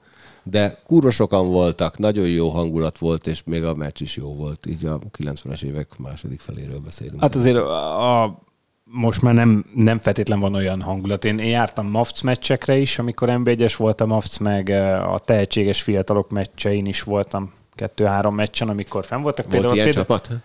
Tehetséges fiatalok TF. F? Így van, TF. eh, NB1-es volt egy évig a csapat. Na, nagyon, nagyon jó volt egyébként, és voltam egy meccsen, a, az Ümi is ott volt, a Szedák ellen játszott a TF, és ezen voltunk egy ilyen mérkőzésen. Az jó, jó volt. És Nem egyébként ugyanannak szurkoltatok. Zübike mennyire volt ideges? eléggé. Akkor jó. Akkor El, jó, elég, akkor elég, jó eléggé, mert meglepetése nyert a TF. Ó, A Szedák ellen, de, de, Szerintem a, a de, bírók de, de a Szedák azóta, azóta sokat erősödött. Hát ez egy csodálatos magyar kupa menetelés. 15-16, nem is tudom, hogy mikor volt pontosan, de a lényeg az, hogy, hogy öm, szerintem ez a, ez a Fradi előrelépés, ez a sportág népszerűségének, budapesti népszerűségének, férfi kézzelabda budapesti népszerűségének egy, egy segítség. Egyébként tök érdekes, mert én ö, pont szeretem azt, hogy egy-két, vagy inkább úgy mondom, hogy a fociból pont hiányolom azt, hogy amióta lecsökkentették az NBA létszámát 12 főre, azóta rohadtul vízfejű az egész. Tehát, hogy alig vannak vidéki csapatok. És mezőkövet. de oké, okay, Felcsú. én ezt értem, de azok a klasszikus vidéki csapatok régen, mint Győr, Pécs, mit tudom én, Nyíregyháza, stb., amik, amik szerintem egyébként hozzátartoztak a, az NB1 mezőnyéhez, azok eltűntek. És, és én szeretem azt a kézilabdában is, ugye kosárlabdát kevésbé követem, hogy, hogy, hogy szétszórtan így Magyarország minden város, vagy nem minden városában, de minden tájegységén mondjuk akad egy jó kézilabda csapat, vagy valamilyen legalább. Nem, én azt mondom, hogy ez a jó. Tehát az a jó, hogyha minél több városban jelen van, de hogy nekem az a meglepő, hogy Budapesten eddig nem volt olyan, ami mondjuk a Veszprémmel és a Szegeddel tudna versengeni, hiszen azt gondolna az ember, hogy gazdasági lehetőségeket könnyebb Budapesten úgy találni, hogy, hogy egy olyan csapat épülhessen, de például szerintem a kosárlabda az, az még kevésbé vízfejű, mint a kézilabda, mert hogy ott, ott, ott ugye vannak ezek a fellegvárak. Ha így nézed, Körmend, Szombathely, most, Most a német nem Isti fejméretén kezdtem el gondolkodni. és ne, ne, nem akarok eh, kihagyni valakit, meg nem akarom most így a teljes felsorolást elkezdeni, de hogy, hogy itt tényleg az országban nagyon, nagyon szétszórtan vannak ezek a klubok, viszont ott, ott regionális szinten az adott sportcsapat, mondjuk hát Körmenden, Szolnokon, Szombathelyen, ezek olyan presztízsű klubok, hogy az, az felmérhetetlen. Csak nekem az az érdekes, hogy, hogy Pesten nem, nem tudott egy olyan erős bázis kialakulni az évek során, amely hosszú éveken át ott tud maradni az nb ben most a kosárlabdáról beszélek, ott tud maradni az NB1-ben, és ö, olyan biztos háttere van, hogy mondjuk a bajnoki címért verseng. Egyébként ö, szurkolói szempontból is én, én szeretem a vidéki csapatokat, mert hogy ugye Budapesten, hogyha van négy-öt csapat, akkor nyilván szurkol valaki az Újpestnek, Fradinak, MTK-nak, Vasasnak, stb. De ha te szegedi vagy, akkor kézilabdát nézel, akkor nyilván a Pik Szegednek szurkolsz, és nincs más, és ez így összekovácsolja szerintem egy kicsit az adott várost, és, és, és szerintem az jó. Vagy ezeket az ilyen közösségeket, ezeket én szeretem. Ez nagyon jó egyébként, de, de az, amit Máté mond, az egy ilyen nagyon-nagyon régóta fennálló probléma egy olyan sorozatban, ahol mondjuk két, talán egymáshoz közel területileg fekvő, ez mondjuk a Veszprém Szegedre pont nem igaz, de ahol mondjuk elkezdi uralni két vidéki csapat a bajnokságot, és akkor nagyon sokan mondják azt, hogy média megjelenés szempontjából, pénz szempontjából marhára hiányzik egy erős pe- budapesti csapat. Most ez tényleg a, a jégkorong bajnokságnak, magyar jégkorong bajnokságnak talán legizgalmasabb időszaka volt az, amikor a, a Volán és a, a Dunaújváros egymás ellen tényleg legyilkolta egymást, és egy nagyon-nagyon színvonalas párharc alakult ki kettőjük között, viszont nagyjából utána mindenki azt mondta, hogy tök jó, viszont Fejér megyén kívül senkit nem érdekel a hoki. És hogy nagyon hiányzik egy erős Újpest, nagyon hiányzik egy erős Fradi, aztán lett egy erős Fradi. Most éppen. Mondjad, Marci. Már nagyon várom, hogy videós legyen a podcast egyébként, amikor ilyen fejeket vágsz. Kinek hiányzik egy erős Fradi? Ja, hát figyelj, azoknak, akik szeretnek. Most senkinek, mert van. Így van. Na, figyeljetek, az, az, az jutott eszembe tegnap. Olvastam egy nagyon hosszú cikket, mert nagyon szeretek nagyon hosszú, értelmetlen cikkeket olvasni, melyben NHL csapatok erős sorrendjét ö, állapították meg a, a nyári igazolások alapján. Most ez itt tök jó, mert ez egy nagyon jó játék power rankingeket csinálni, viszont ez a cikk ez tényleg elképesztően hosszú volt, és már minden csapatnál leírták, hogy körülbelül hol lesz a hullámvölgye az alapszakaszban, meddig juthat el a playoffban. És Azóta volt 16 trade. de ez mindegy, nem, csak így mindig az jutott eszembe, hogy, hogy utána meg vannak emberek, akik ezt így tényanyagnak veszik, és ehhez úgy ragaszkodnak, hogyha neked más a véleményed, akkor tök hülye vagy úgy, hogy még egy darab meccset nem játszott egyik úgy összetételű csapat sem.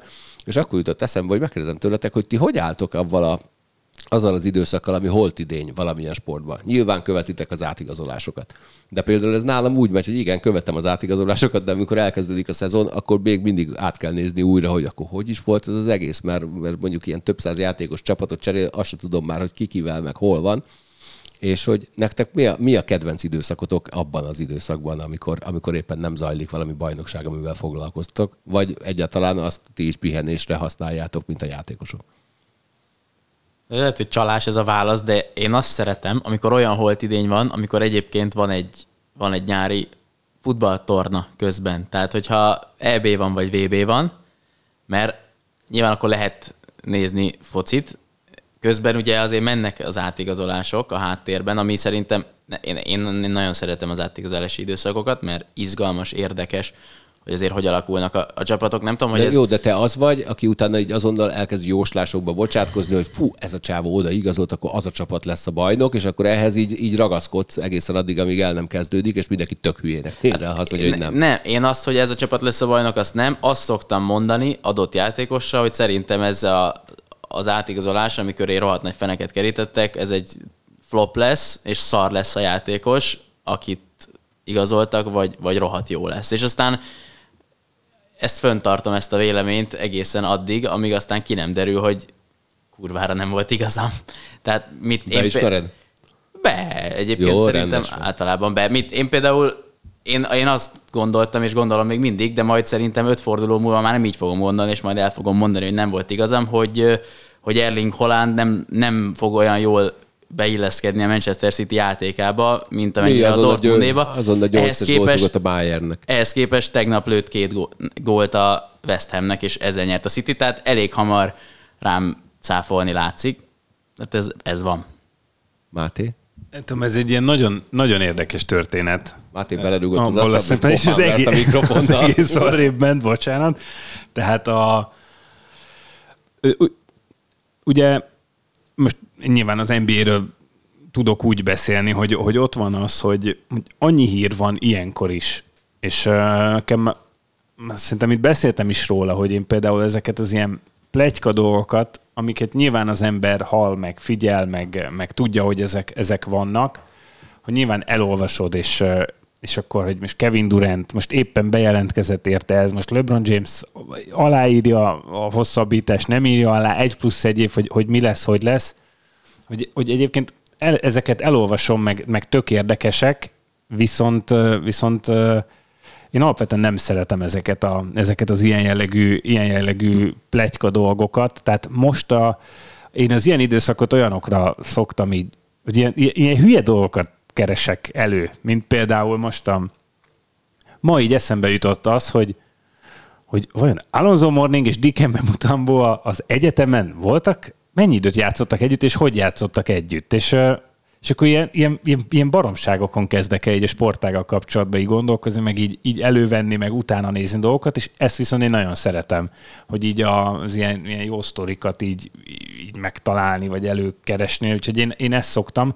Az ilyen plegykákat meg nyilván az ember muszáj elolvasni, mert én is kíváncsi vagyok, hogy Kevin durant mi lesz a végén. Nem örülök neki, hogy ez így alakult Brooklynban, mert szerintem ez az ő az ő imidzsét is jelentősen rontja, a klubbal is kiszúrás, tehát hogy ilyenkor nyilván az átigazolásokat várja mindenki, de például a kosárlabdában most pont van, nem nyári ugyan, de, de most pont, pont van szeptemberben egy EB, amit azért nagyon várok, és itt nagyon szurkolok. Néztem a görög válogatottal. Nagyon szurkolok a magyar... Jántot a kumpóz. Négy darab egymás mellett. Elég kemény. És, a, és én a magyar válogatottnak nagyon szurkolok majd a kosabb, de ebben, ami, ami lesz, nem ott a Lanxess és, és, nagyon elkezdtem nézni a repülőjegyeket, a feleségemnek még nem mondtam, de nem hiszem, hogy, nem hiszem, hogy ki fogok menni, de... Már hirdették akkor, amikor a Final Four volt. Nagyon készülnek rád. Hát de, de nagyon jó. Tehát itt azért Szlovéniával játszik a magyar válogatott, majd meg a franciákkal két napon belül. Azt hiszem, hogy harmadikán nem fogok tudni menni, akkor az találkozom. Na mindegy. Nem megyek, nem megyek ki Kölnbe. Harmadikán Fehérvár rögle. De egyébként elsőn akarok menni az első... Na. De az, az idegenbeli meccs lesz a Nem, Fehérvár, Fehérvár Zürich. Figyelj, akkor va- valahogy elmegyünk negyedikén a Fradi meccs, nem tudom milyen állapotban leszek. Beosztanak pályaszéli riporternek. Engem? Jó. Zürichre, persze.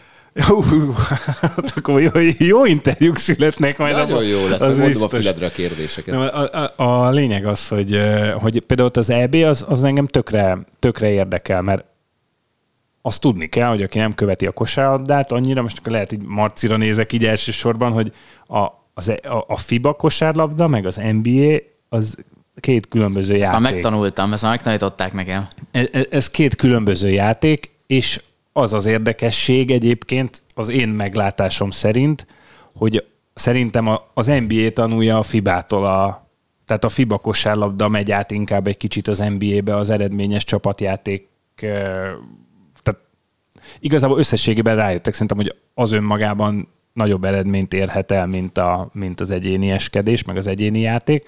De a lényeg az, hogy a FIBA de az teljesen más, mint az NBA, és például, például ez az EB, ez egy tök érdekes dolog lesz 2022-ben, tehát ott, ott azzal kapcsolatban is várom, és nagyon szurkolok a magyar válogatottnak majd. Ja, én egy kicsit rávennék erre a Hardaway versus Mutambo marhaságok keresésére, hogy ebbe az időszakban én is sokkal jobban szeretem azt, hogyha... Morning és Mutambo, de mindegy. mindegy. Bocsánat. Elnézést kilépek ebből a podcastből. szóval én is jobban szeretem azt, hogyha valaki elkezd valami egetverő baromságot inkább, ahelyett, mint hogy hosszas elemzésekkel fáraszom saját magát, meg, meg engem avval, hogy hetek múlva hogy fog összeállni a csapat. Tehát én sokkal jobban szeretem azt, hogyha mondjuk ilyen ágrajzos játékban heteken keresztül így összerakják azt, hogy na, akkor válaszuk meg, hogy melyik a legjobb logó. Válasszuk meg, hogy melyik volt minden idők legjobb csapata, és akkor csinálnak párharcokat, tényleg az egész egy légből kapott marhaság, de mégis sokkal szórakoztató, mint, mint ilyen üzé, elmenni valami jósdába, és azt mondani, hogy ja, hát ezek nagyon jók lesznek. De, de semmi értelme most. Tehát Nincs. Az NHL ugyanakkor kezdődik egy-két hét eltérése az NBA-hez képest, de hogy, hogy, hogy tehát most, ha az NBA-n elkezdeni erős sorrendet összerakni, hát és, és most ha, ha jobban belegondolsz, hogy tavaly a szezon rajtjakor az NBA-nél azt mondták, hogy Brooklyn Nets és Los Angeles Lakers. Tehát, hogy én de azért, mert én szerint... keretek nincsenek még véglegesen kialakítva, vagy csak azért, mert ennyire nincsenek. nem lehet megjósolni? Nem, nincsenek kialakítva, tehát mindenhol az van, hogy, hogy most, most ezt a játékost vajon, vajon elcserélik végül, vagy nem cserélik el, tehát itt, itt nem úgy van, mint a fociban. De meg hát, hogyha megvannak a keretek, attól még nem fogod tudni, hogy hogy fog ez működni. Hát jó, de egy power rankinget az föl lehet azért hát föl lehet, de, de, hát de semmi értelme. Nincs. És én ez, semmi, nekem az a véleményem, hogy annak több értelme van régi logókat összehasonlítani, mint Sokkal most power rankinget igen. csinálni, mert most Utah Jazz, New York Knicks, Donovan Mitchell hol fog játszani, nem tudod, hol fog játszani. Tehát most semmi értelme a Utah Jazz-t a power rankingetbe berakni 22-nek, mert... Mitchellék egyébként a robotok ellen voltak tavaly. Na mindegy. Nagyon, nagyon jó rajzfilm, nézd meg. Ha valaki moziba akar né- menni, akkor, akkor nézze meg a gyilkos járatot, mert megnéztem, és nagyon jó film. Ha már ilyen, ilyen dolgokról beszélünk. Micselék a gépek ellen, aztán ez volt a magyar címe, egyébként irgalmatlanul szórakoztató. azt hiszem ilyen tavalyi Netflixes világvége hangulat, és na- nagyon szórakoztatott tele olyan utalással, amin én, én iszonyatosan sokat röhögtem azon a mozim. Na mindegy, Ádám, te hogy bírod ezt a Holt szezon részt, és mennyire élvezed? Pont azon gondolkodtam, hogy azért ez most már nagyon más, mint régen, amikor mondjuk tényleg a benzinkútra kellett menni a napi lapért, hogy elolvasd a legújabb hülye transferplegykákat, és azokból is jóval kevesebb volt, de több hitelt mertél neki adni pont ebből fakadóan, hogy nem ömlött rád mindenhonnan, meg nem láttad Fabrizio Romano 17-szer tweetelni ugyanarról a játékosról 24 órán belül. Hozzátartozik, ha az élményt külön növelte az, hogy amikor egy játékos mondjuk végre átszerződött egyik csapatból a másikba, akkor lehetett update a gomfoci csapatot, és hogyha volt mondjuk képed a még ki nem dobott újságokból, akkor azt bele tudtad vágni, meg ragasztani a játékosba, és akkor lehetett már használni, és akkor az egy nagyon nagy élmény volt. Ez megint más szerintem, mint hogy akkor most nem tudom, Ultimate Team-ben beteszed a csapatodba, vagy nem tudom, azért módosítod a rostert a FIFA-ban.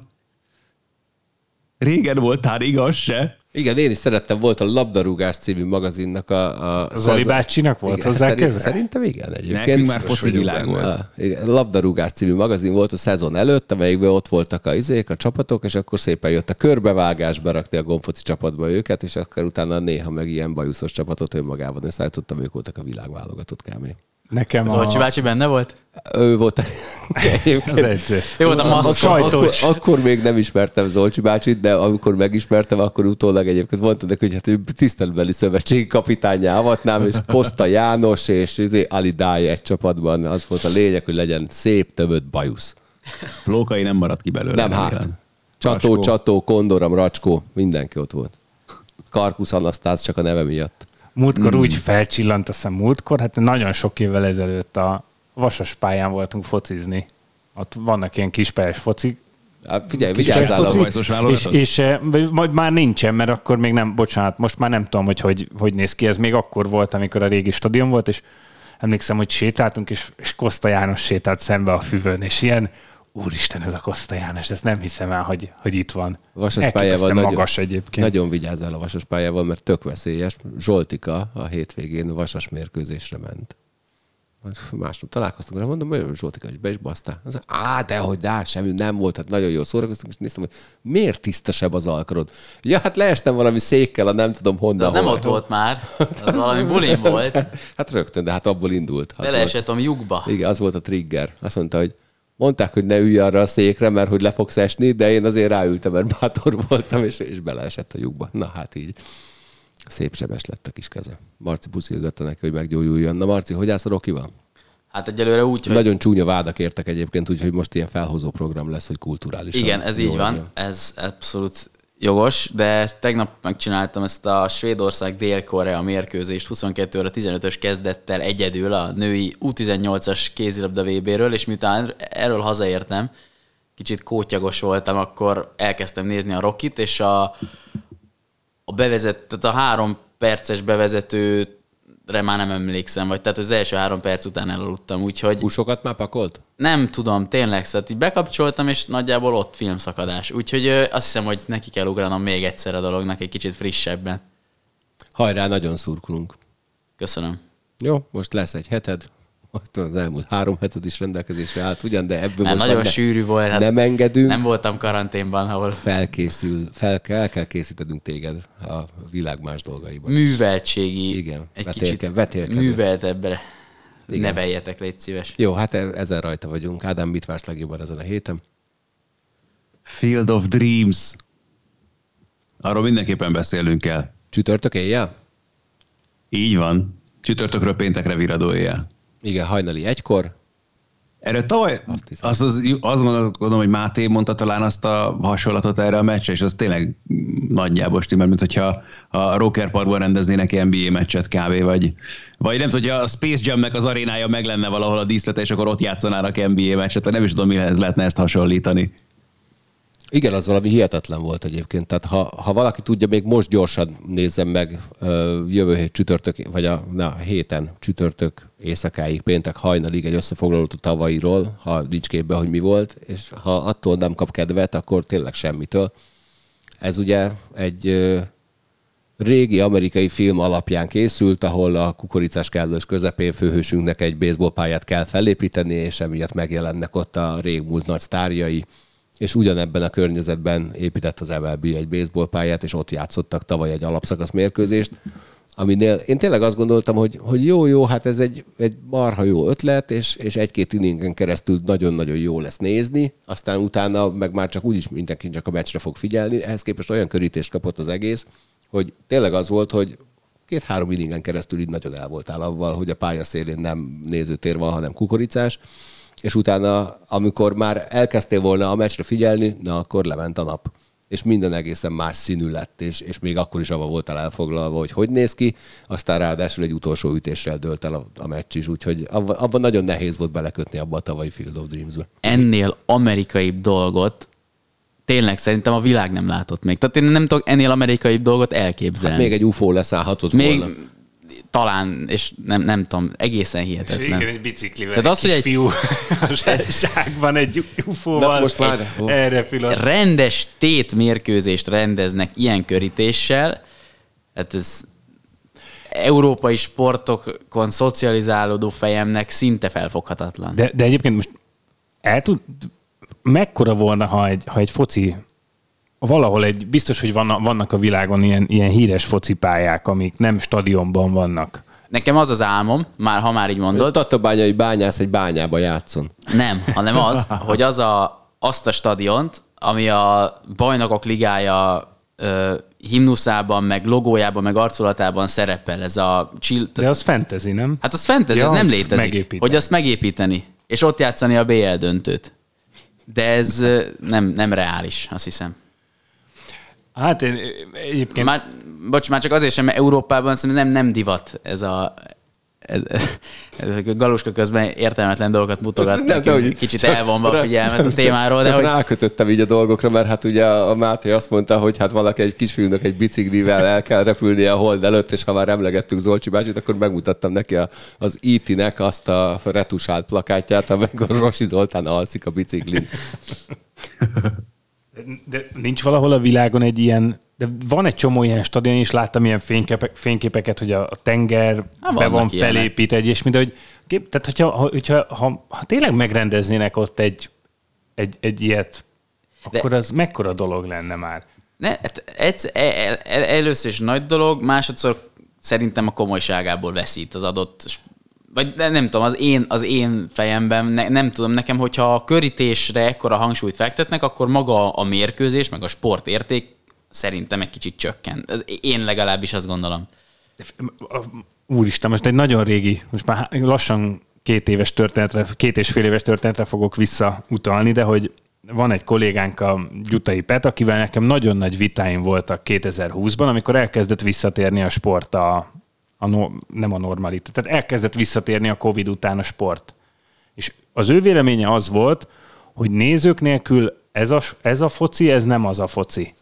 És én pedig, én pedig pont azt mondtam, hogy szerintem meg igen, mert hogy, hogy az én magánvéleményem az, hogy am- amikor én a kispályás foci meccsen játszottam a, mi ez a villanyfényes bajnokságban, akkor én azt is úgy éreztem, hogy ez a világ közepe, és hogy az egy milyen fontos meccs, és milyen, milyen nagyot játszom, és hogy ez mennyire, mennyire fontos nekem, és hogy én szerintem, ha ha egyébként van tétje annak a meccsnek, tehát nem barátságos meccsre gondoltam, mint ahogy itt is alapszakasz meccset rendeznek igazából, tehát úgymond tétmeccset.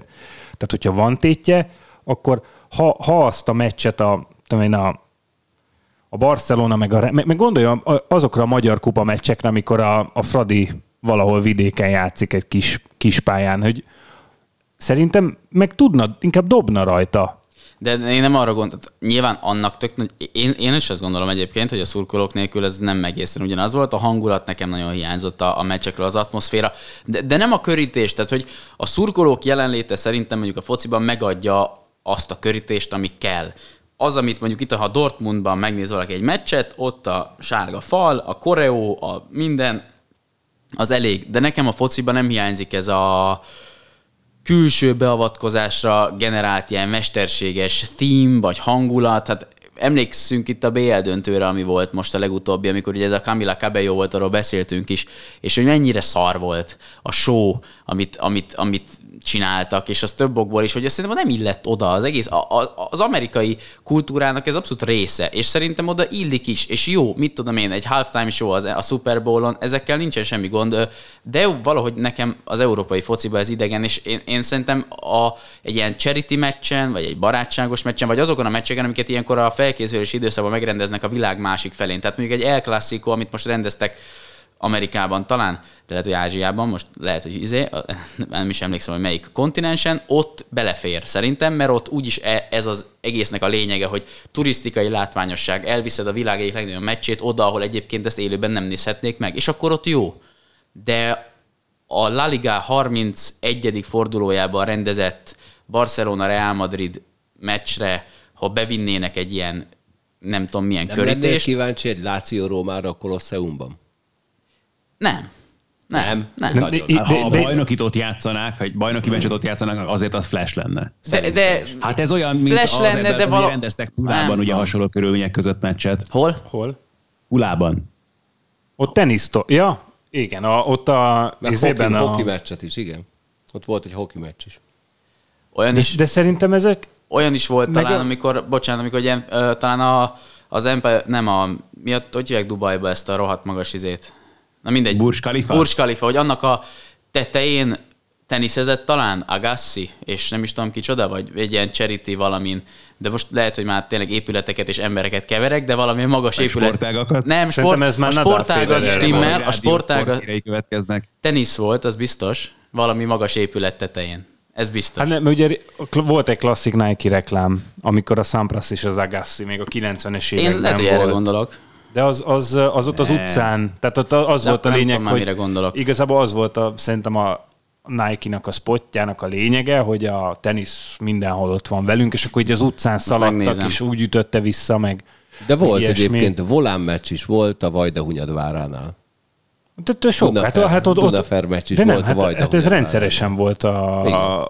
A Ebel meccset is rendeztek Igen. itt a, mi volt ennek a neve? Magy- Winter Classic-nek Winter hívták, Classic. de, de figyelj, kurva jól nézett ki. Igen. És én, én, én most én megint mondok egy baromságot, hogy, hogy egy BL döntőt nem egy nagy stadionban rendezni, hanem valami, valami épített akármilyen körülmények között, hogy az atom Jó, bár azért az a lényeg, hogy ez nem a World Series meccsét játszák, ugye most sem a kukoricásban. Jó, de, De, de, de hogy elvisznek a 162-ből. Na, csak hogy egyébként pontosítsam az előzőt, Federer és Agassi valamilyen reklám vagy promóciós spot keretein belül egy ilyen helikopter leszálló pályán a Burj Khalifa tetején teniszeztek pár évvel ezelőtt, öt évvel ezelőtt egész pontosan. Na, de én, én, én nem vagyok valahogy ennek. De lehet, hogy egyébként meg megfogna. Tehát, hogyha tényleg, Figyelj, tényleg az lenne, hogy oda viszik a Róma Lációt a Kolosseumba, akkor lehet, hogy ez így Hát ak- ez a fura nekem egyébként, hogy ilyeneket nem próbálnak, mert hogy ez marketing de, szempontból... Mondjuk oda szerintem nem fér be egy foci oda, oda nem de fér be. Oda nem fér be az, a az bővítse ki, úgyis tök romos. Igen. Az egyik oldalát ezt simán kijebb lehet húzni. De az Újpest Fradit is rendezhetnénk az De, Akvinkumban. de tudjátok, hol lehetne megrendezni mondjuk ott? A, ott van a Kolosseum mellett, most ugye most voltam ott, ott volt Ah, a, egy na, nagy római A buli. Circus Maximus? A Circus Maximuson, ami, ahol régen a lovasfogat versenyek voltak. Ott mondjuk csak mondjuk le, le, nem volna könnyű lezárni a környéket talán annyira, de ott mondjuk szerintem Rómában meg lehetne azt rendezni. De mondjuk nem mi vagyunk a Serie A rendezvény szervezői, Nem, az de is kétségtelen. De majd mindjárt megírjuk nekik, és akkor utána De- részesítést. de- de- Stádió Olimpico hangulatánál több szerintem nem kell. Egy Róma Lációhoz. Tehát ne, nem, láttál nem már? hiányzik semmi belőle szerintem. De hát ha így nézed, akkor semmiből se hiányzik semmi, de, de mégis, Hát nem- de, de, ez nem egy tudom, kül, de, de mert- ez különleges, és évtizedekig, évezredekig, vagy év, ezredekig, tehát hogy év, évekig beszélsz róla, é, de az évtized is sok, tehát nem tudom, mi mondtam ezt. Tehát évtizedekig, lehet, hogy erről a Field of Dreams-ről évtizedekig fognak majd beszélni. De nem, ez most már általános lesz, nem? Ugyanaz a pálya, mint tavaly? Igen. Én nem vagyok abban biztos egyébként, hogy ezt, ezt érdemes nagyon sokszor elsütni, lehet, hogy most Egyébként más... ezt pont akartam kérdezni. Igen. Hogy ebben mit lehet minden évben megcsinálni? Tehát ez nem egy olyan gag volt, ami egyszer rohadt jó, Hát az, hogy- másodszor már tök erőltetett lesz? Nem, erőltetettek nem. Hát figyelj, aki az elsőt látta, az, az, az abba felmerül valószínűleg, hogy ott akarok lenni egy ilyenen, és akkor azt kiszolgálod, mert hát nyilván ott nem De itt, hatalmas nincsenek. itt, stadion van. vannak nézők? De Vannak. nincsenek. Hogy ne lennének? De mert nekem a másik MLB is esemény jutott eszembe, és én inkább lehet, hogy az az, ami közelebb áll az én elképzeléseimhez, hogy van valami ilyenjük, hogy ilyen junior pályákon játszanak egy szintén alapszakasz meccset. Annak nem tudom mi a neve. Az MLB, nem? Ezt ők szokták, hogy mit tudom én, a jó, akkor ebben az évben Detroitban a, egy ilyen junior pályán rendezünk majd egy MLB meccset. Most csak mondtam egy várost, nem tudom, hogy ez hol van, de hogy Nem lehet, hogy spring training meccsre gondolsz, mert szerintem alapszakasz meccsben ilyet nem csinálnak. De egyébként mondom, én nem, nem vagyok MLB szakértő. De hogy én nem úgy emlékeztem, hogy van valami ilyesmi. De, De, de lehet, hogy az meg olyan feelingje van, mint hogyha nem tudom, a kézilabda BL meccsek egyikét azt a Zsámbéki általános iskola tornatermében játszanák le. De nem, nem De a szerintem BL ez- meccset, ezek- bajnoki, ezek is bajnoki meccset. Hát azt, azt szoktak is. Na, hát ennyi. Néha, de, de nem, de mondjuk itt egy Veszprém barszát, azt bevinnének a torna A Veszprémi iskolába? A Veszprémi is. egyébként éveken keresztül? De, de, Hát, de, de az azt, igaz. azt hozzá kell tenni, hogy azért ezeknek a csapatoknak 86 hazai meccsük van. Tehát, hogy most abból egyet odaadni, az, az úgy más, de nem, nyilván nem a BL, nem a Barca elleni meccset kellene oda, oda így elvinni, de viszont egy különleges helyszínre elviheted, ami, ami A Zsámbéki tornaterem azt szerintem nem lehet összerakni a kukoricás közepén felépített baseball Hát pályával. azzal nem csak, amit az előbb mondott a Máté a, Jó, hát a izével a jó BL döntött kivinni a Feröer-szigetekre a műfüvesre. Igen. Igen, az lehet, hogy erős volt. Gibraltári reptér melletti pályára. Egyébként az, az feeling. Gibraltári válogatott mert, játszik. mert nekem most az jutott eszembe, hogy pár éve voltunk Szicilián, ne, hiszem, Taormina nevű településen, és ott sétáltunk a, a városban, és a, a hegy oldalában volt egy, egy pálya. És annyira megfogott, egy ilyen kispályás, kis műfüves focipálya, és hogyha ott, ott átlőtted a kerítésen, akkor az, az, az, az, az lent landolt valahol a hegy oldalban. Tehát, hogy ott nem volt megálló, és tehát rengeteg ilyen focipálya is van, ami ilyen, ilyen különleges helyen van, vagy valamilyen szempontból különleges, és szerintem egyszer-egyszer el lehet sütni egy ilyet. Ez az én véleményem, de mondjuk az kis pálya, Mexikóban van egy egészen fantasztikus környezetben felépített stadion, így a hegyek lábánál, ami, ami tényleg gyönyörű. Azt hiszem a Monterrey stadionja. Az, azt de, érdemes megnézni. Most mutatom Hát de várj, de Bragában van, nem Ádlia. Igen, a Bragást akartam én is pont mondani, ahol ugye EB meccset is játszottak annak idején. ott, ott a hegyoldal az egyik fele a stadion, vagy hogy, hogy van az? Azt hiszem. Ugye ki baromi nagy szikla. Igen. Nem győztelek meg? De engem abszolút. Én, én az ilyenek mellett vagyok. Nem szabad túl gyakran elsütni, de ha egy eseményt csinálsz mögé, akkor avval ártani nem ártasz. Úgyhogy én akkor is azt akarom, hogy egyszer egy róvaláció, hogy Cirkusz Maximus. mások. Vagy a Kolosszum, tényleg lökik az egyik. Igen, az egyik oda nem mindegy, úgyis tök romos. Ja. Na, hát így. Aztán megint megoldottuk a világ egyik nagy dolgát, úgyhogy menjünk, oldjunk meg egyéb nagy dolgokat. Marci, tényleg, mi lesz neked a hét legfontosabb dolga? Volt egy olyan jó Fiorentina Cremonézét fogok közvetíteni te- majd a Mondjad hétvégén. már, hogy mész Veszprémbe. Tatabányára. Ez nem is ezen a héten van. Nem? Nem. Na látod, akkor ezt majd jövő héten kérdezem Meg, nem, meg, na mindegy. Mi? Semmi. Ja? ja? Jó, tudom, mire gondolsz, de nem baj.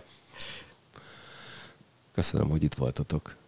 Nagyon egy megtiszteltetés volt itt lenni. Örülök, hogy visszatérhettem. Örülök, hát már hogy nagyon, nagyon örülünk, hogy visszatértél ebbe a szép színű pólódba. Ráadásul galléros. Így. Bocs, Marci. Istennek. De figyelj, vagy le- legközelebb pólócserébe. De adás után pólócsere, gyerünk. Én meg majd közvetítem. Fúj, de szépek. Hú, Hát majd, hogyha lesz videós podcastünk. Hát, hogyha ha engem közvetíteni, nem ezt mondanád, hogy hú, de szépek, az biztos. Engem akkor igen. Így. Na, de is akkor a legszebbtől is elköszönök. Szia, Ádám. Sziasztok. Sziasztok. Sziasztok! Sziasztok! A műsor a Béton partnere.